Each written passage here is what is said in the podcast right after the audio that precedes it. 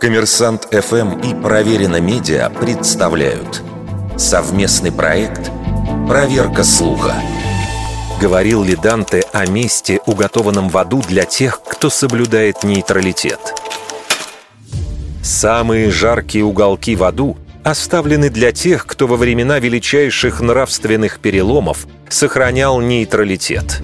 Эти слова уже более века уверенно приписывают Данте Алигьери – Известно, что Данте принимал активное участие в политической жизни Флоренции. В 1302 году поэт был вынужден покинуть родной город, где впоследствии его приговорили к смерти по сфабрикованному делу.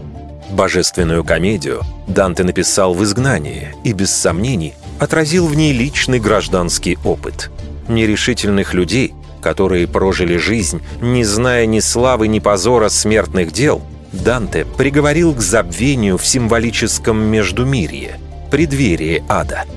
Их память на земле невоскресима. От них и суд, и милость отошли. Они не стоят слов «взгляни» и «мимо».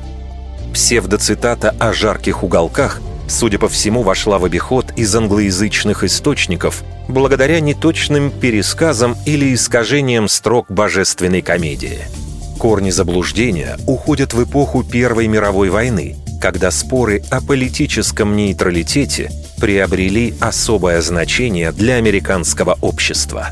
Многие известные сторонники вступления США в войну с Германией, апеллируя к Данте, ошибочно определили место колеблющихся в аду.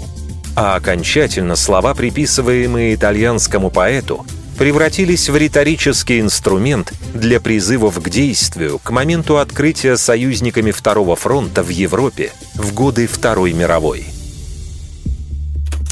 Вердикт. Это искаженная цитата –